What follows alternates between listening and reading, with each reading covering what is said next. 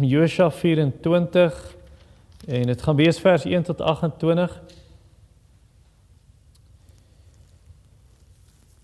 En soos ek vanoggend gesê het, die ouderlinge het by ouderlingvergaderings hieroor gepraat en toe die ander twee manne ook gesê maar daar's 'n klompie mense wat wat nog nie lekker ehm um, wat sal ek sê aan die gang kom in die 2020 nie. Ek hou van die 2020 want dit is nou maklike Afrikaans. Ehm um, maar ek gaan uit die uh, ou vertaling lees vanaand weer Josua 24. En die tema hernie jou toewyding. Hernie jou toewyding. Kom ons bid saam. Hemelse Vader, ons kom dan nou voor U. En ons weet hierdie is so 'n belangrike saak. En ek reken daar's 'n klompie wat aanlyn luister wat nie kan wees nie en dan klompie wat dalk geestelik bietjie lui is.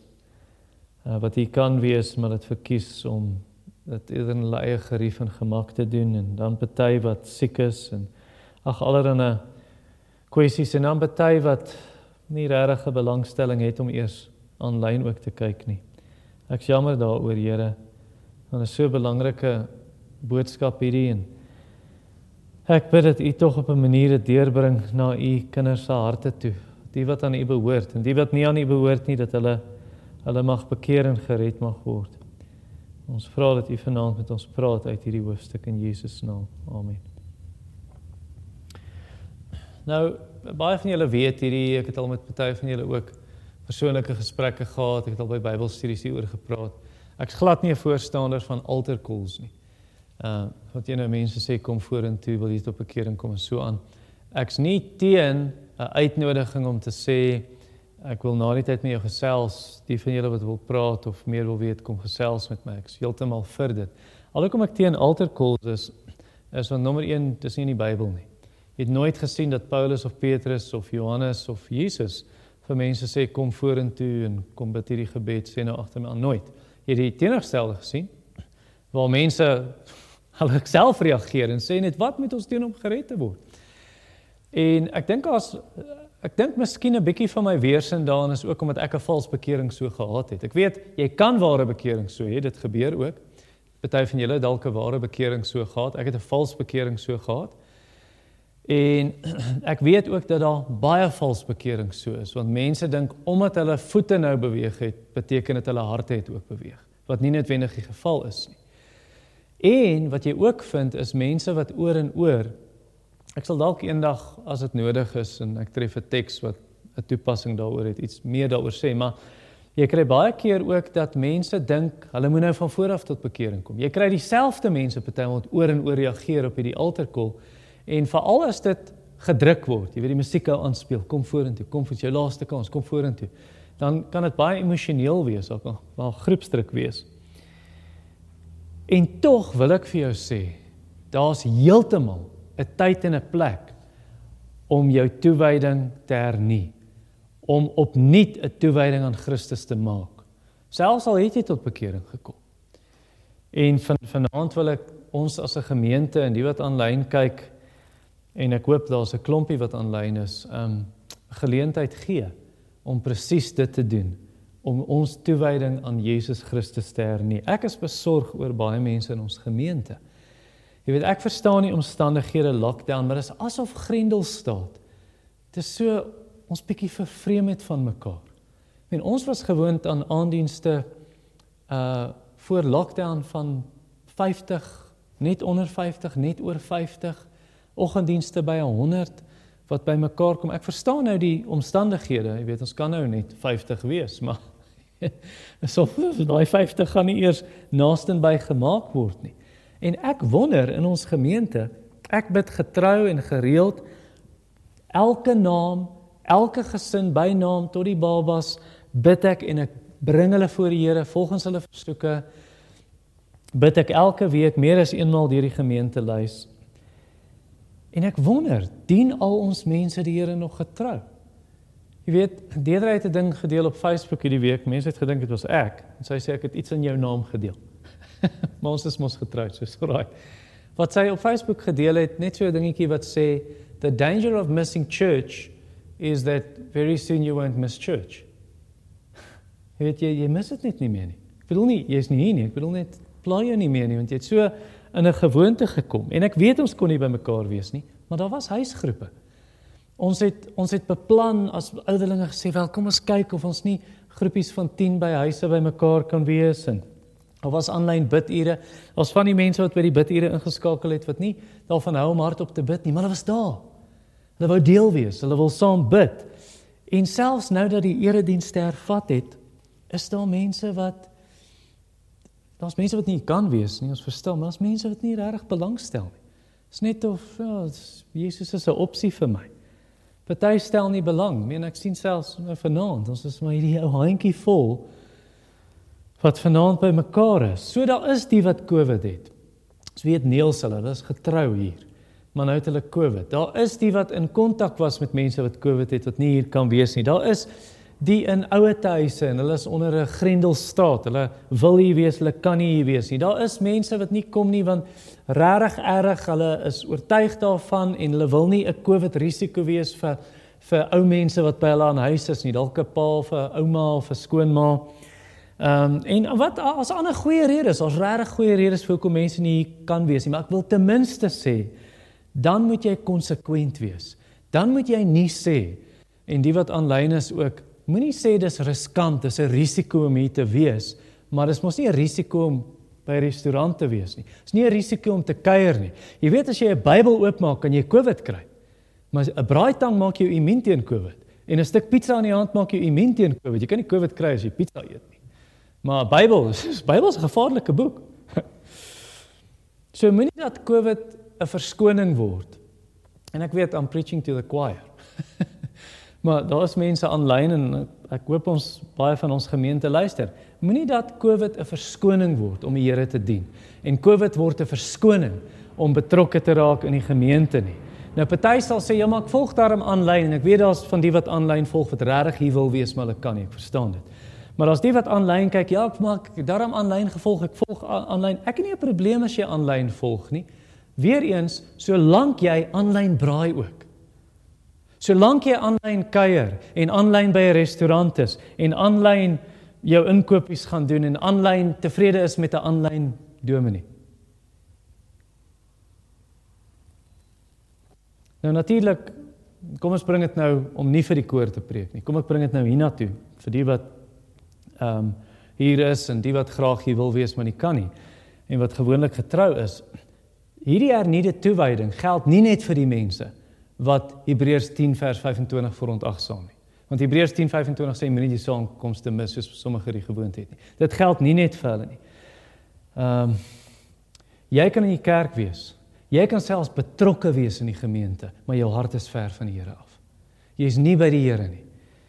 En so hierdie preek is dan ook vir jou En dan is hierdie preek eintlik vir almal van ons want niemand van ons kan sê ek is oor die wenstreep nie. Ons wedloop is nog nie voltooi nie. Ons is nog in hierdie wedloop. So almal van ons moet saam met Paulus sê ek vergeet die dinge wat agter is, ek strek my uit na die dinge wat voor is. Ek gaan hierdie wedloop hardloop. Soos Paulus sê ek het dit nog nie bereik nie. Ek's nog nie oor daai wenstreep nie. Almal van ons moet onthou die wat tot die einde toe volhard sal gered word. So dis hoekom almal van ons moet sê ek wil my toewyding aan Christus hernie. Ek wil altyd meer. Ek wil altyd sterker gaan in my verhouding met die Here. En ons klomp voorbeelde toe ek hierdie preek, ek het mos ge, Woensdag gevra by die bid hier, bid vir my verwysheid waaroor ek preek en hierdie was sterk op my hart. Hernie jou toewyding, hernie jou toewyding.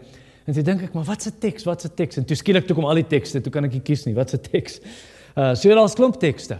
Eh, Genesis 35 Jakob moes sy toewyding hernie want hy het nie sy belofte gehou nie. Hy het gesê Here, hierdie sal u huis wees Bethel, daar waar die engele met die leer, julle onthou daai storie. En toe hou hy nie daai belofte nie. Toe moes die Here hom herinner. Hernie jou toewyding. 1 Samuel 7. Hulle moes die verbond hernie met die Here. Nehemia, Esra en hulle tyd ook. Hulle moes weer daai commitment vasmaak met die Here.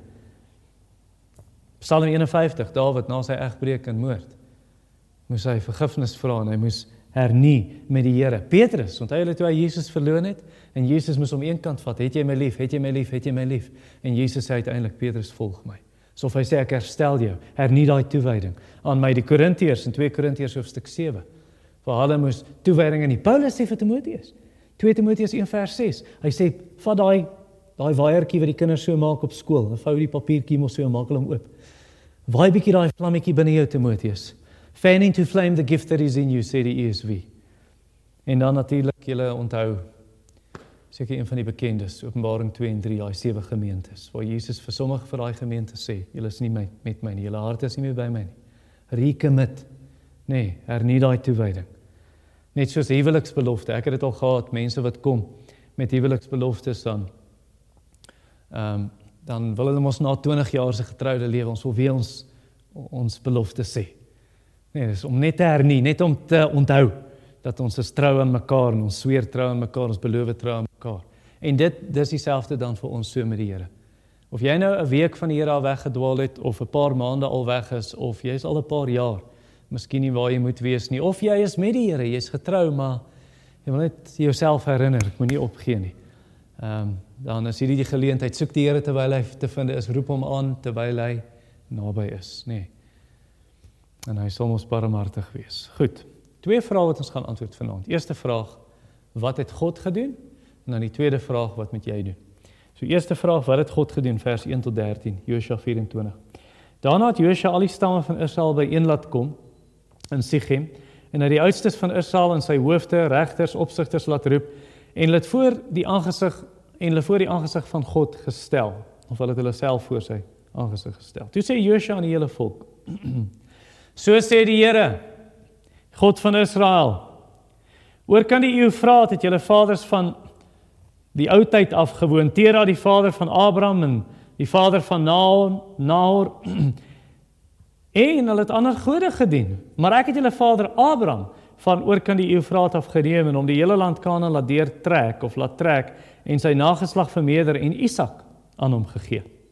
En aan Isak het ek Jakob en Esau gegee. En aan Esau het ek die gebergte Seir gegee om dit in besit te neem, maar Jakob en sy kinders na Egipte afgetrek. Toe het ek Moses en Aaron gestuur in Egipte getref soos ek dit daar gedoen het. En daarna het ek julle uitgelei. Toe het ek julle vaders uit Egipte uitgelei en julle het by die see gekom. Maar die Egiptenaars het julle vaders agterna gejaag met strydwaans en perde ruiters na die Skelfsee of die Rooi See toe. Maar hulle het die Here aangeroep en hy het 'n duisternis gestel tussen julle en die Egiptenaars en die see oor julle laat kom sodat dit hulle oordek het. En julle eie oë het gesien wat ek aan Egipte gedoen het. Daarna het julle baie dae in die woestyn gebly. Daarop het ek julle gebring in die land van die Amorite wat oos van die Jordaan gewoon het en hulle teen julle geveg en ek het hulle in julle hand gegee sodat julle hul land in besit geneem het en ek het hulle voor julle uitverdelg. Toe het Balak, die seun van Sippor, die koning van Moab, hom klaargemaak en teen Israel geveg en hy het gestuur om Biliam die seun van Beor te roep om julle te vervloek. Maar ek wou nie na Biliam luister nie, sodat hy hulle net geseën het en ek het julle uit sy hand gered. Toe hulle die Jordaan deurgetrek en by Jerigo gekom het, het die burgers van Jerigo die Amorite, Ferisiete, Kanaaniete, Herite, Gergasiete, Jewite en Jebusiete teen julle geveg, maar ek het hulle in julle hand gegee en die perde by voor julle uitgestuur wat hulle voor julle uit verdryf het, die twee konings van die Amorite. Nie deur jou swaard, nie deur jou boog nie, so het ek dan 'n land gegee waar julle nie aangearbei en stede wat julle nie gebou het nie en julle daarin en dat julle daarin kan woon, wingerde en lyfbome wat julle nie geplant het nie. Daar eet jy van. So wat het God gedoen? Uh kom ek begin so. Seth Myers en Paul Schlelein, uh, die twee sendlinge wat onder die Shangans werk in Limpopo. Die Tsongas, hulle sê die nommer 1 probleem in die Tsonga kultuur is vaderlose huise. En toe ry ek saam met Paul deur 'n village en dit is net rommel, soos wat dit maar hier lyk. Jy weet, swart sakke word langs die pad gesmy en dit is so 'n hele strook net vullis. To say vaderlose huise. Net implikasie, daar's nie 'n pa om hulle te leer van dissipline, van hardwerk, van netheid en dan word daai ou groot en dan lyk dit net so. Dan word hy 'n 17-jarige waar hy smy dit hier iemand anders kan dit optel. Ehm um, en toe sê Paul vir my hierdie woorde. Hy sê in my in ons gemeente, hy sê Of all the children in our church, not one has a father. Nie een nie. Nie een ken hulle pa nie. Nie een se pa bly by hulle nie. En dis in in 'n tot miskien tot 'n mindere mate, dis maar dieselfde so in ons kultuur ook. as gevolg van die hoë egskeidingssyfer en as gevolg van workaholics, nê, werk werkverslawing, dat ouens net heeltyd by die werk is, nie by hulle gesinne nie. En partykeer, hier's nou die punt waar ek wil uitkom. Partykeer is die paas daar. Maar wanneer dit by geestelike dinge kom, is hulle afwesig. Hulle lei nie hulle gesinne geestelik nie. En die ma moet dit doen, oorgelaat aan die ma dat sy leiding moet neem. En dit Bybels, dis onderste bo. Dis onderste bo. Want hoe God dit ontwerp het, is dat die pa leiding moet neem geestelik. Efesiërs 6 vers 4. Vaders moenie julle kinders vertoor nie, maar voed hulle op in die tug en vermaaning van die Here. Dis nie te sê die maat nie rol geestelik, sy het 'n rol, maar die pa moet leiding neem. Kyk in Handelinge. Selfde ding. Hy en sy hele huisgesin het geglo. Hy en sy hele huisgesin het hulle bekeer en so aan. Dit laat my dink aan 'n illustrasie wat D.I. Carson gedeel het in 'n preek. Hy sê toe hulle uitgereik het in Kanada in die Franssprekende deel. Toe vind hulle hierdie baie vreemd, maar eintlik net baie logies op hierdie Bybelse beginsel gebaseer. Toe hulle uitreik, hulle doen evangelisasie, jy werk onder kinders en jy werk met vroue. Wanneer 'n vrou tot bekering kom of 'n kind tot bekering kom, nie altyd nie, maar in baie gevalle kom die man nie tot bekering nie. Waar as die pa tot bekering kom, Dis 'n paar maande of miskien 'n jaar ons die hele gesin in die kerk almal tot bekering gekom. Dis die Bybelse patroon, hy en sy hele huis. En dis interessant dat jy hier sien in vers 1, daarna het Josua met al die stamme van Israel by by een laat kom by Sichem en hy die oudstes van Israel, die hoofde, die regters en sy opsigters laat roep. So jy die hoofde van die huisgesin. Ek gaan net nou meer hieroor sê. Jy sien in vers 15 aan die einde, ek en my hele huis sal die Here dien. Ek en my huisgesin. So jy daai patroon hierso. En hulle kom by Sichem bymekaar sê vers 1 vir ons. Nou Sichem, dis interessant. Dis die heel eerste plek waar Aaron, ag nee Aaron, Abraham toe in die beloofde land kom. Dis waar die Here, waar die eerste keer waar die Here met hom gepraat het in die beloofde land en gesê het Abraham, ek gaan hierdie land gaan ek vir jou nageslag gee. En so nou is hulle terug by hierdie plek. Sy nageslag is nou by hierdie plek om te sê die land is nou vir ons gegee. Soos God aan Abraham beloof het. Nou, um, Sichem is tussen Berg Ebal en Berg Gerizim, dis belangrik want dis in Josua 8 toe hy die verbond vernuwe, toe hulle die verbond hernie, die hierdie toewyding aan die Here en sê Here, ons is u volk, u is ons God en ons sal doen wat u gesê het in Josua hoofstuk 8. Nou kyk in vers 2 sê hy, toe sê Joshua aan die hele volk, so sê die Here, die God van Israel. Hierdie is die Here wat sê. En so jy moet luister. As die Here praat, moet jy luister. Dit geld vir hierdie woorde vanaand. As wat ek vanaand preek rubbish is en is nie die Bybel, gooi dit weg. Maar as wat ek vanaand sê die woord van God is, jy het nie 'n keuse nie. Want hierdie is jou God wat praat dan uit sy woord met jou. Al is daar 'n menslike mondstuk tussen. Maar jy moet bepaal, is wat ek vanaand gaan sê in die woord of is dit nie in die woord nie dan moet ons reageer. Jy kan dit nie ignoreer nie. Wie jou as jy die woord van God ignoreer? En so hier kom Josua, herinner die volk in vers 2. Hy sê ons voorvaders het lank gelede aan die kant die Eufraat rivier geleef in Babylon, Babel, nee, en daar Irak en Iran se grens. Dis waar hulle gewoon het. Hulle het afgode aanbid, Abraham ook. Hy het afgode aanbid. En toe die Here hom gekies, vers 2 en 3, die Here kies vir Abraham en hy red vir Abraham. En hy sê ek gaan nou hierdie land vir jou gee en hy bring hom na die beloofde land. Hy red hom uit hierdie afgoderry. Hy beloof hom 'n groot nageslag vers 3 en dis interessant. Wat is die groot nageslag in vers 3? Einde van vers 3. Groot nageslag en toe gee hy vir hom Isak, is nie 'n groot nageslag nie. So dit begin klein, dit begin klein. Hy gee hom Isak, nê. Nee, hy's al 100, so Sara is 90 toe Isak gebore is. Dit lyk nie baie belovend nie. En dan in in vers 4 dan sê hy, "Wel, oh, 60 jaar later het hy daarom twee kleinkinders, Jakob en Esau." So dit lyk of hierdie ding bietjie groei. Van een en nou is hier nog twee by. Uh en terloops, uh, Isak het vir 20 jaar nie 'n kind gehad nie. Toe bid hy vir sy vrou, "Maar Here, asseblief sal U ons nie 'n kind gee nie." 20 jaar. En toe word Jakob en Esau gebore en dit groei nou bietjie verder. Die Israeliete, die nageslag brei uit en dit mos deur die lyn van Jakob. Maar nou is hier nog 'n probleempie. Esau kry 'n stuk grond by die Seergebergte sê dit vir ons in vers 4. Maar uh, die kyk Jakob se nageslag nou nie. Hulle moet nou Egipte toe gaan. En daar's hulle vir meer as 400 jaar en hulle word uiteindelik slawe in Egipte. So dit lyk nie of hierdie beloftes gaan uitwerk nie. So hulle wag daar totdat God 10 plaas stuur.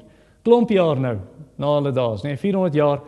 Stuur die Here 10 plaas. Stuur Moses na Aaron dat hulle hulle uitlei uit Egipte uit en hulle gaan nou na die land toe gaan. In vers 5 sê dit hulle word uitgelei. Maar selfs dit vat tyd. Nou moet hulle eers by die Rooi See kom sê vers 6 en 7 die Here verdrink die Egiptenare daar, die Israeliete gaan deur toe die see oopmaak en toe Ah, nou is ons by die beloofde land. Nee, nog 40 jaar. Nog 40 jaar. Sê dit vir ons in vers 7 hoe hulle nou eers deur die woestyn gaan. En ons weet uit Eksodus en die res van die Pentateeg, Moses se boeke tot by Deuteronomium, 40 jaar gevat. Numeri veral sê dit vir ons. En toe kom hulle uiteindelik by die beloofde land in vers 8. En uh, die Here verdryf die Amorite, hy oorwin die Amorite na die Amorite volgens Amos 2 vers 9 Hulle is so lank so sederbome en hulle is so sterk soos eikebome. Hulle is reuse. Uh jy het byvoorbeeld koning Og van Basan in Deuteronomium 3. Sy bed is 4 meter lank en 2 meter breed. So is 'n groot man. En Numeri 13 sê die Israeliete ons is so sprinkane hulle, sprinkane in hulle oë. Maar die Here verdryf vir die Amorite sê vers 8 vir ons. En dan kom daar nog 'n probleem in vers 9 want toe hier hierdie koning Balak Hy's 'n Moabit. Hy hier toe vir Biliam 'n towenaar om nou hierdie vloek om hierdie vloek en tower dinge te doen om die Israeliete te vervloek. Maar dit werk nie.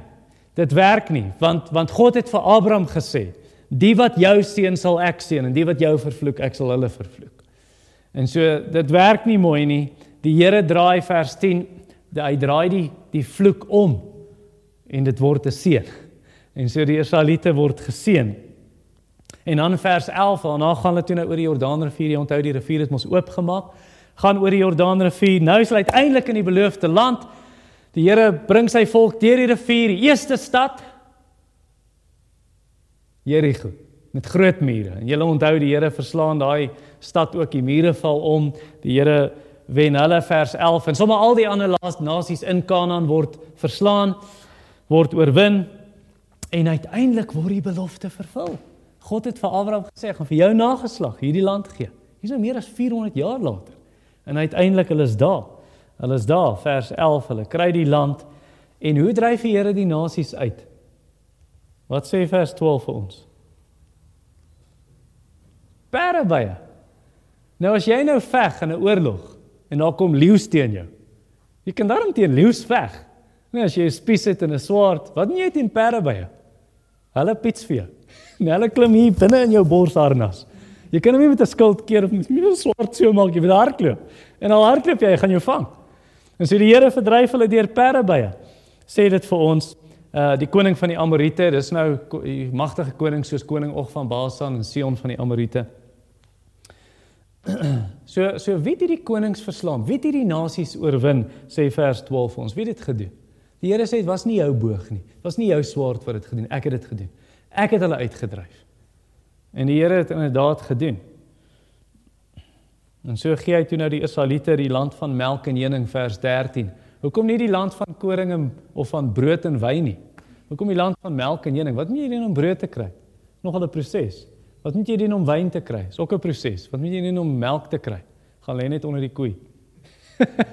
Wat moet jy doen om honing te kry? Gaan skep hom net. Nee, dis 'n land van melk en honing. Vers 13 verduidelik dit eintlik vir jou. Hy sê julle het nie daai stede gebou nie. Dit was net daar, jy het net ingetrek. Julle het nie daai daai boorde aangeplant of daai wingerde aangeplant nie. Julle het nie daai huise gebou nie. Julle het net in die wingerd gestap en gepluk en begin eet. Dis 'n land van melk en honing. Sien jy dit al hierdie voorregte en die Here het al daai dinge gedoen. Ek ek ek dink jy het dit opgemerk, nê? Nee. Toe ek gelees het, het ek dit so probeer lees. Ek het dit gedoen. Ek het dit gedoen. Ek het dit gedoen.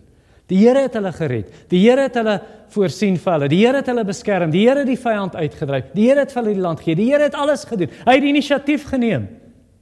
Ek kan nie verstaan hoekom ons 'n weergawe van Christendom wil aanvaar waar die Here nie sentraal is nie. Waar ek dit gedoen het. Kyk wat het ek gedoen. Kyk hoe ek my lewe vir die Here gegee. Waar die Bybel vir my sê God het jou gered. Jesus het vir jou gesterf nog voor jy bestaan het. Die seun van die mens het gekom om te soek en te red dit wat verlore was. Hy het gesoek. Jy het net gereageer en gesê hier's die skaap. Hy het geweet die skaap is daar. Jesus sê ek het julle uitgekies, julle het my nie uitgekies nie. Hy het jou gekies voor jy gebore is, Romeine 9 vers 11. Hy het jou gekies voor hy die wêreld gemaak het, voor die skepping, Efesiërs 1 vers 4 en 5. Hy het jou gekies, jy wat in swakheid was. Ons was swak, ons is niks, sodat niemand kan roem nie. Het die Here die swakkes gekies, 1 Korintiërs 1 vers 26 tot 31. Uit genade as jy gered deur geloof, dit nie uit jouself nie, dis 'n gawe van God, nie deur werke nie sodat niemand mag roem nie. Dis alles die Here gewees. Ek het dit gedoen sê hy hier. Ek het dit gedoen. Miskien het jy vergeet en ek vergeet. Het ons vergeet hoe diep die Here hoe, hoe diep die Here ons kom uithaal het. Hoe diep ons in ons sonde was, daar waar die Here ons kom haal het. Het jy vergeet hoe die duiwel jou in sy net vasgehou het? Jy kon nie losbreek nie. Die Here moes deurkom. Die Here het die kettinge gebreek. Die Here het verlos. Hoe die Here gedoen het toe jy nie kon nie. Toe jy by die Rooi See staan, daar's nie 'n weg uit nie. En die Here het die see oopgemaak. Hoe die Here presies ons ook so uit sonde kom red het het ons vergeet hoe die Here selfs na ons redding, selfs na ons redding, was ons net soos die Israeliete. Hulle is klaar uit Egipte, maar hulle sondig so baie. Hoe selfs na my redding ek genoeg sonde gedoen het sodat die Here kon sê ek's klaar met jou. En hy het nie. Hoe hy so vol genade en deernis en liefde en geduld is. Net jy vergeet hoe die Here vir jou gesorg het. Hoe die Here vir jou omgegee het. Hoe die Here jou bygestaan het. Hoe die Here hulp vir jou en my gestuur het selfs toe ons hom nie liefgehad het soos ons moes nie. Daar's die Israeliete gered uit Egipte, al hierdie wonderwerke gesien. En nou moan en groan hulle in die woestyn.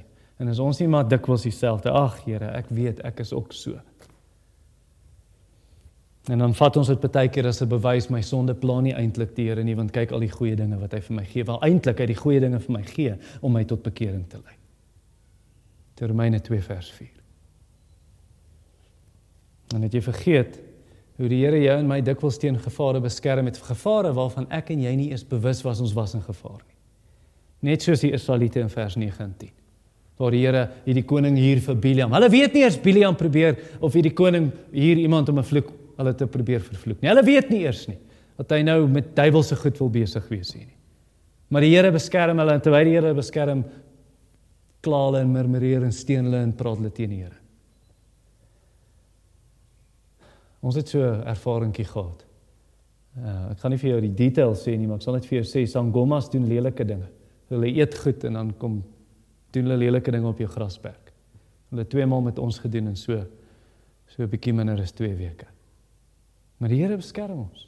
Die Here is ons bewaarder. So hoe kan ons nie, hoe kan ons nie na vers 1 tot 13, hoe kan ons nie agslaan en en vers 14 tot 28 doen en sê ek wil myself my toewyding hernie. Ek wil my toewyding hernie aan hierdie God. Punt nommer 2, wat moet jy doen? So dis wat God gedoen het, wat moet jy doen vers 14 tot 28. Vrees dan nou die Here en dien hom in opregtheid en waarheid en verwyder die gode wat julle vaders gedien het oor kan die Eufraat en in Egipte en dien die Here. Maar as dit verkeerd is in julle oë om die Here te dien, kies dan vandag wie julle wil dien, of die gode van julle vaders daaroor kan die Jordaan wat ag oor kan die Eufraat gedien het, of die gode van die Amorite in wie se land jy woon.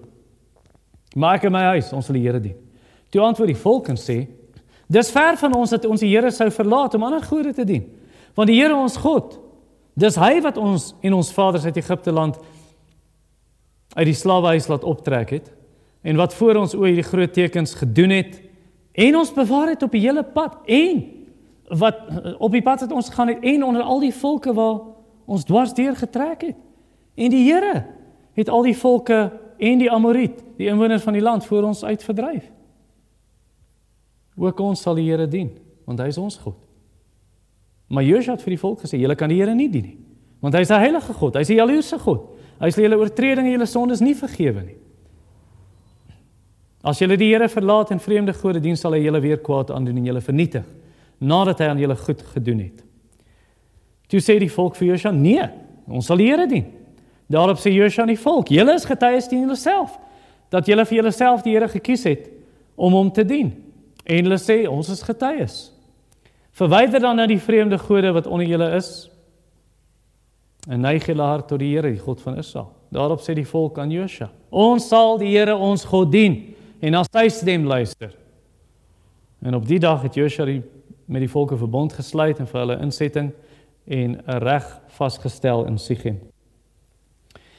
En Josua het hierdie woorde in die wetboek van God geskryf en 'n groot klip geneem en dit daar opgerig onder die eikeboom wat hy by die heilige plek wat by die heilige plek van die Here is. Toe sê Josua aan die hele volk: "Kyk, hierdie klip sal 'n getuie teen ons wees." Want hy het al die woorde van die Here gehoor wat hy met ons gespreek het en hy sal getuie teen julle wees sodat julle heel God nie verloor nie. Toe het Josua die volk laat gaan, elkeen na sy erfdeel toe. Wanneer jy die Bybel lees, jy het al hierdie gehoor moontlik, dan Engelse mense sal sê, Engelse ouens wat vir die Bybel wil leer, hulle sal sê, when you see the word therefore in the Bible, you should ask, what is the therefore therefore? Hoekom is daai woord daarom daar? En Paulus doen dit nogal dikwels, nê? Nee, jy sien Efesiërs 4 vers 1, daarom of dan en Romeine 12 vers 1. Dan of daarom. So met ander woorde, al hierdie lering wat ek julle nou gegee het vir 'n klop hoofstukke oor redding, jy's gered, hier's wat God vir jou gedoen het. Daarom, omdat dit so is, hier sien jy nou met leef. Josua doen dieselfde in vers 14. As jy opgelet het. Vrees dan of vrees daarom. Daarom, as gevolg van vers 1 tot 13, wat God alles gedoen het, hier's wat jy nou moet doen. En wat moet ons doen? Wel vers 14 sê vir jou, vrees die Here. Dien die Here. Doen dit met opregtheid en wees getrou. Nou as ons sê vrees die Here, wat beteken om die Here te vrees? Beteken jy die diepste respek vir God. Jy kom met onsag, jy kom met bewondering, jy gehoorsaam God, jy's lief vir God, jy aanbid God. En as jy nie die Here vrees nie, as jy nie vers 14 doen nie, vrees die Here, dan gaan jy vergeet vanaand van jou commitment. Jy kan vergeet van daai toewyding. Want as jy God nie vrees nie, jou toewyding gaan nie hou nie. En as jy jouself miskien dan nog steeds toewy, al sê jy vrees nie die Here nie, wel dan gaan dit vers 14, dit gaan nie opreg wees nie. Want vers 14 sê doen dit in opregtheid. Dit gaan nie opreg wees nie. Dit gaan kan ek Engels in Engels sê dit gaan sham wees. Dit gaan fake wees. Jy gaan net voorgee. Jy gaan sê ek wy myself toe aan die Here. Hoekom? Want almal doen dit. En nou voel jy nou moet ek dit ook maar doen. Jy gaan jy gaan jouself toewy aan die Here want jy's bang vir die hel. Jy gaan jouself toewy aan die Here want miskien vrees jy wat gaan mense van jou dink of jy voel skuldig. Nou maar doen. Hy het my nou ons die sweep uitgehaal vanaand die sambok net ons pak gekry. Vanoggend was net 'n bietjie bemoediging, maar vanaand dryp sterk. En dan jy gaan nie getrou wees nie. As jy God nie vrees nie, vers 14 sê ook, doen dit in waarheid of doen dit in getrouheid. Nee, jy gaan dit nie in getrouheid doen nie. Jy gaan vir 'n rukkie jou sokkies optrek en jy gaan weer terugval. Dit gaan nie lank wees nie. 2 weke is terug waar jy was. Dalk het dit bietjie langer. En dan as jy liefde, hoe sing daai liedjie wat ons sing? Die ou haleluja lied. Uh bring my die ou ou tyding en ons sal 'n versie wat sê lank lank voor die middag middaghitte smelt reeds die môre dou. Kom uit Hosea 6 vers 4. Wat sê die Here sê vir Israel ek julle sê ons draai terug na die Here ek aanvaar dit nie eers nie. Want julle liefde is soos die oggenddou. As dit net vinnig vinnig as die son bietjie warm is is die dou weggesmelt. Dis hoe ons liefde dikwels vir die Here soos die Galasiërs nê. Nee. Wat sê nie ons dien die Here. Paulus sê hoekom jy dit so vinnig weggedraai? Galasiërs 1 vers 6. Nou as dit soos 'n tiener liefdesverhouding. Is ek reg? Nee, tiener liefdesverhouding is mos op sand gebou, is verliefdheid. Dis nie regtig liefde nie. En dan word Jesus vir jou 'n vyfde wiel en waar Jesus met maar in die agterspeen suig. Jy weet want want hy's nie so belangrik so as jy nou 'n keuse het. As jy 'n keuse het tussen Jesus, jy maak net die keuse tussen tussen Jesus en die Bybel, sy woord en sy liggaam, sy gemeente aan die een kant en die ander kant. Jy weet, dit is nou Sondagoggend. Wanneer gaan ek nou vandag braai of gaan ek nou saam die Here aanbid met ander gelowiges, die woord hoor? Miskien mall toe gaan, dalk Valdam toe gaan en jy dit word soos wanneer jy jou klerekas oopmaak in die oggend. Jy weet Jesus is nou een van daai. Wat wil ek aantrek vandag? Jesus is net 'n opsie. Jesus is hy's nie 'n prioriteit nie. Hy moet inval eers. Jy sal besluit waar Jesus inval. En dan sê jy soos die hoender. Die hoender, hy gee ons maar net eiers, dat die mense kan eet, maar hy's nie die vark nie. Waar die vark hy hy, hy offer op. Hy gee homself dat jy kan eet. Nee, Jesus is is nie so nie. So Jesus word dan net 'n deel van jou lewe, maar hy's nie jou lewe nie. Jy kan nie met eerlikheid sê vir my is die lewe Christus nie. Want hy's nie. Is nie Jesus is nie die lewe nie. Hy's net 'n opsie. Wanneer dit vir jou gerieflik is, hy's die spaarwiel as ek hom nodig het. En wat die wat die wat die Here deur Josua vir die volk gesê het, sê die Here vir jou en my vanaand vir die wat aanlyn kyk. Hy sê los daai afgode, los daai sonde, los die wêreld. Hou op daai dinge doen wat jy voor jou bekering gedoen het. Dien die Here en dien die Here alleen. Vers 14. Hy sê los daai gode wat julle vaders gedien het. Dan oor kan die Eufraat rivier of in Egipte, los daai afgode. Dien die Here. En as dit vir jou straf is om die Here te dien, dan moet asseblief nie die Here dien nie. Dan gaan dan maar terug na jou afgode toe en kies dan wat se afgod jy wil dien sê in vers 15. Kies. Want die Here gaan nie toelaat dat jy jou hart verdeel tussen hom en afgode nie. Dat jou hart verdeel tussen hom en jou sonde, jou hart verdeel tussen hom en die wêreld. Hy gaan dit nie toelaat nie, hy sal dit nie duld nie. Die punt is die Here soek absolute lojaliteit. Hy soek 100% lojaliteit. Dis wat die Here soek. So as jy die hemel soek, as jy die hemel wil hê en jy wil nog die wêreld hê, moenie die Here dien nie. Moenie Jesus volg nie. jy hand in die ploeg geslaan en jy kyk terug, jy nie werd vir die koninkryk van God nie. So wees asseblief hart en siel in die ding. Hart en siel om Jesus te volg om deel van sy liggaam te wees en as jy dit nie wil doen nie, draai asseblief jou rug op hom, dien die duiwel, volg die wêreld, leef vir jou sonde en bedank die kerk. Nou dis 'n bietjie harde en reguit woorde. Maar dis wat Josua sê. Gaan terug na julle gode toe dan. So koop jy kry die boodskap. Die boodskap is eintlik, daar is nie vir jou 'n opsie nie. Daar is nie 'n opsie nie. So aan die een kant is dit afgode of aan die een kant is dit hernie die toewyding maar jy volg nie deur nie. Dis nie 'n opsie nie. Die enigste opsie is hernie jou toewyding. Die enigste opsie is vers 15 se einde. Ek en my huis sal die Here dien. Ons gaan die Here volg. So laat paas hulle gesinne hierin lei. Vers 15. Ek en my huis net soos Abraham in Genesis 18 vers 19. Abraham sal sy huisgesin lei om die Here te dien. Moet dit nie aan jou vrou oorlaat nie. Manne, laat ons bietjie hart toe hart, man to man, man tot man praat. Moet dit nie aan jou vrou oorlaat, sy moet die geestelike leiding neem. En of erger, aan jou kinders oorlaat. Hulle moet self hulle self net geestelik help. Hulle moet hulle self hier bring want daar's net baie manne wat dit nie gaan doen nie. En toe Joshua dit sê, toe antwoord die volk hom. Toe hy hierdie dinge vir hulle sê in vers 16 tot 18. Hulle sê toe: "Nee, maar ons gaan die Here dien. Ons gaan. Dis hy wat ons gered het. Hy het ons deur die uit Egipte verlos, deur die see gebring en al daai dinge. Ons gaan die Here dien." Eh, die punt net is hier, as die Here praat, moet jy reageer. Dis wat hulle gedoen het. Joshua het gesê: "Hier's wat die Here sê." Toe reageer die volk. Ons moet reageer. Luister, as jy nie reageer nie, dan gaan vanaand se preek miskien jou hart sny en die wat aanlyn is ook dit gaan jou hart sny. En jy gaan om 'n oorsonde oortuiging wees maar jy gaan niks daaraan doen nie en dan sal dit vervlou en en dan sien jy net terug waar jy was. Niks het verander nie.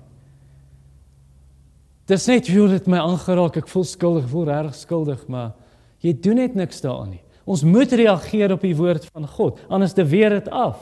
Ons is emosionele wipplanke man Ek weet dit, ek vanaand gebid vir die Here. En die bid het ek vanaand gesê toe ons begin, jy weet, ons is emosionele wipplanke. Joshua weet dit en dis hoekom hy nie 'n altarkol doen nie. Dis hoekom Joshua toe hulle sê ons gaan die Here dien, toe sê julle kan nie die Here dien nie. Julle kan nie hierdie God dien nie, hy is heilig en hy's jaloers. Hy gaan nie toelaat dat julle 'n toewyding maak en dan wegdraai terug na julle gode. Dan gaan hy julle nie vergewe nie, sê vers 19. So Joshua byt nie aan hulle toewyding toe hulle sê nee, maar ons gaan die Here dien. Hy byt nie daarin nie. Jesus het dieselfde gesê.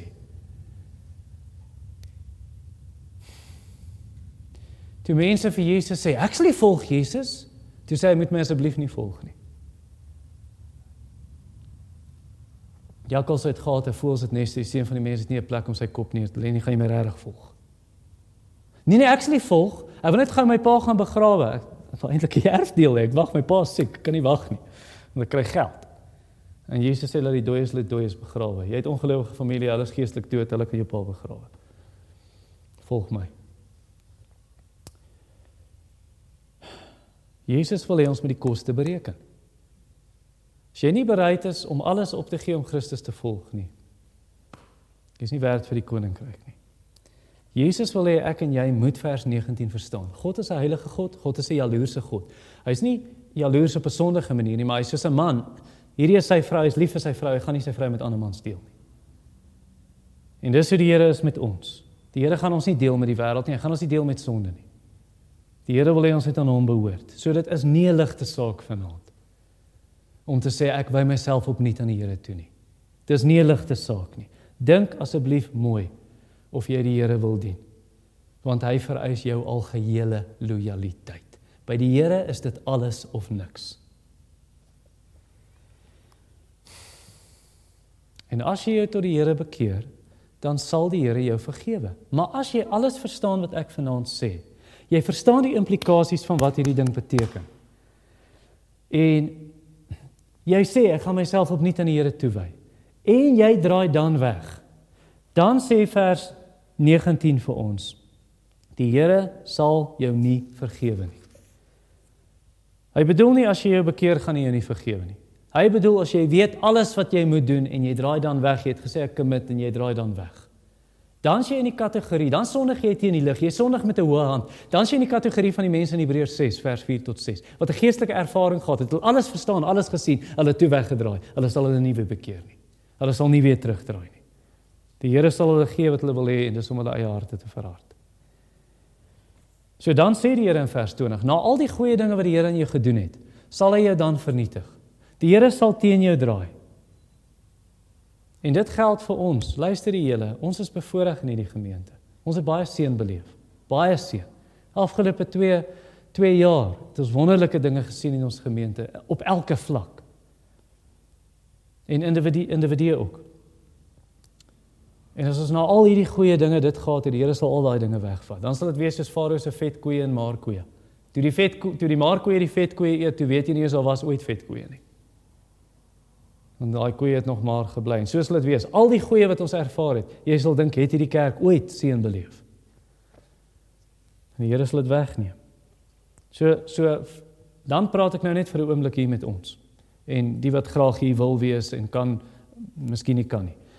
Kan wees nie, maar hulle wil hier wees. Dan praat ek met jou en veral as jy geestelik sterk is, jy voel ek's op 'n goeie plek met die Here, dan is hierdie vers vir jou. Dan moet jy juis nie op jouself roem nie, maar sê, "Joe, die Here het vir my goeie dinge gedoen. En laat ek nie van hom wegdraai nie, laat ek volhard met die Here, dat ek getrou bly, laat ek hom vrees. En verstaan dat die Here sal sal ons woorde teen ons draai. Hy sal daai woorde teen ons draai vers 21 en 22 waar Josef hulle sê julle woorde gaan teen julle getuig. As julle hierdie belofte met die Here hernie, as julle hierdie toewyding aan die uh, jou toewyding aan die Here hernie en jy breek daai belofte. Jy sê jy gaan jouself toewy aan die Here. Die Here gaan daai ding bring en sê onthou jy daai. Jy het gesê en hoekom Hoekom het jy nou alles wat jy verstaan het toe weer teruggedraai? Dis baie ernstig. Dis baie ernstig. Jesus het gesê in Matteus 12:36 en 37, "Haai woorde, dit sal teen jou dan tel op die dag van afrekening." So ons moet die afgode verwyder. Josua sê dit. Hy sê in in vers 23, is eintlik bietjie skokkend, nê? Nee. In vers 23 eers sê hy vir hulle, "Sit dan weg die afgode, verwyder die afgode." Wat? Hulle het nou net gesê ons wy onsself toe aan die Here. Hy sê, "Maar as daar nog afgode, julle steek dit weg." In vers 14 ook, vat die afgode weg, verwyder die afgode. En die Here weet dit. Die Here weet dieselfde hier. As ons beloof ons gaan God alleen dien, moenie afgode agter jou rug hou nie. Verwyder die afgode. Die Here weet of 'n afgode in my hart is of 'n afgode in ons gemeente is. Dinge, dinge wat jou lewe so oorheers, dit dit vat jou hele lewe oor en dit benadeel jou verhouding met die Here. Hy sê vat daai goed weg. Verwyder daai goed. Los daai dinge. En nou sê jy miskien maar ek het al probeer maar ek kan nie. Wat sê vers 23 vir jou? Vers 23 sê vir jou: Verwyder die vreemde gode onder julle uit, neig julle hart tot die Here, moet van binne af kom. Jy sê maar kan nie. Luister, die woon die Heilige Gees in jou. Het jy 'n nuwe hart, die hart van klip uit, het jy hart van vlees, dan kan jy. Dan sal die Gees jou in staat stel, vra hom. Vertrou hom. Kyk na Christus wat gekruisig is.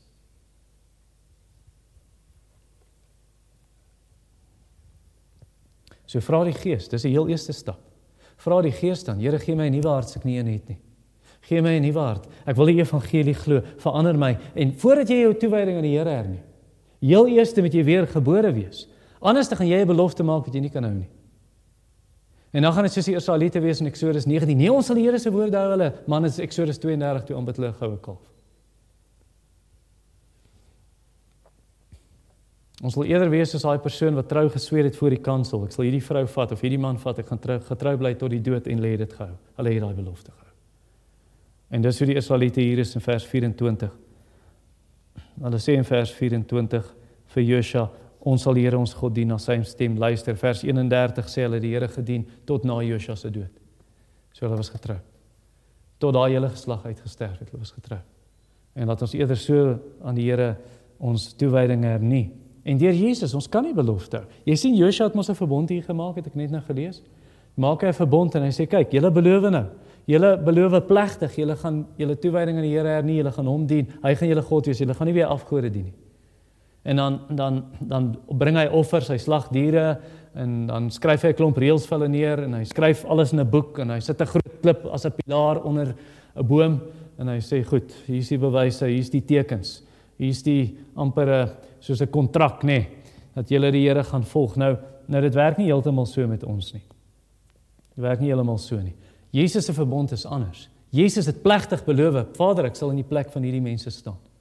Hulle het op my vertrou as verlosser. Ek staan in hulle plek voor die Vader. Ek sal vir hulle my perfekte gehoorsaamheid op hulle boeke gee. Ek voorsien nie die perfekte rekord wat hulle nodig het om voor God te staan. Hulle sonde alles uitgevee deur my kruis. Dit ek vat dit op myself. Daai wetsoortreding, want hulle nie, hulle het nie daai reëls gehou nie. Maar ek het dit op myself geneem. Ek het die straf gedra. En my wet, ek skryf my wet op hulle harte. En dan sit ek my gees binne in hulle. Nou wil hulle gehoorsaam wees en hulle kan ook. Want die Heilige Gees sal hulle help. So alles is vir ons voorsien, julle. Alles is vir ons gegee dat ons hierdie kan doen. Dat ons kan onsself toewy aan die Here en gehoorsaam wees. En net soos Josua 'n boek gevat het en alles ingeskryf het, God het alles doen en vir ons in 'n boek gesit. Wie het ons dit? Nee, om te sê hierso, hier's die lig. Hier's die rigtingwyser. Die Heilige Gees sal julle help om op hierdie pad te loop. Wanneer ons ons getuienis hernie. En dan, daai klip was 'n getuie teen hulle. Hy het die klip geplant daar waar Abraham die onder die terpentynboom was of die eikeboom. Heel eerste by Sichem en nou is hulle weer by daai boom. Om te sê die belofte is nou vervul, so gaan ons nou die Here volg of nie. So so vanaand daai klip was 'n getuienis en hierdie boek is vanaand 'n getuienis. Hierdie hierdie preek wat vanaand vir jou gebring het, gaan 'n getuienis wees vir of teen ons. Uh, of jy of jy as jy nou vanaand jouself aan die Here opnuut toewy. Of jy besluit nee, gaan dit nie doen nie. Wel.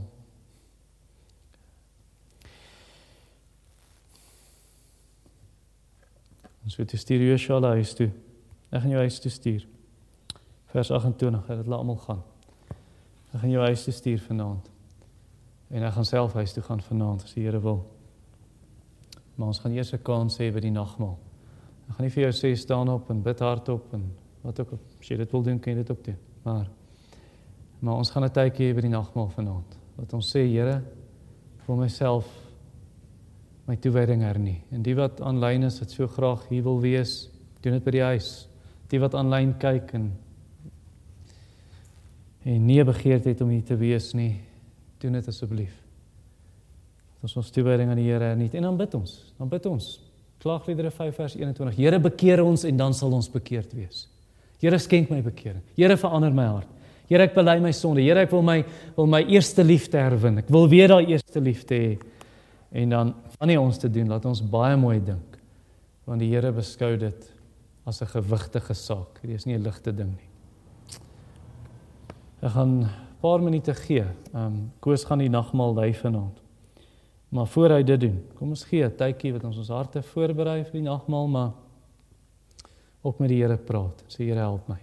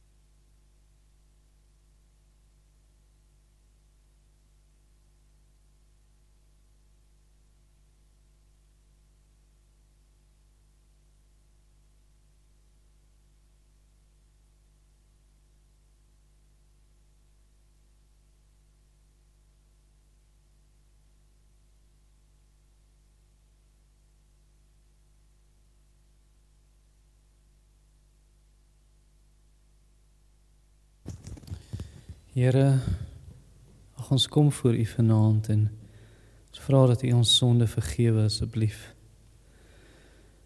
Was ons skoon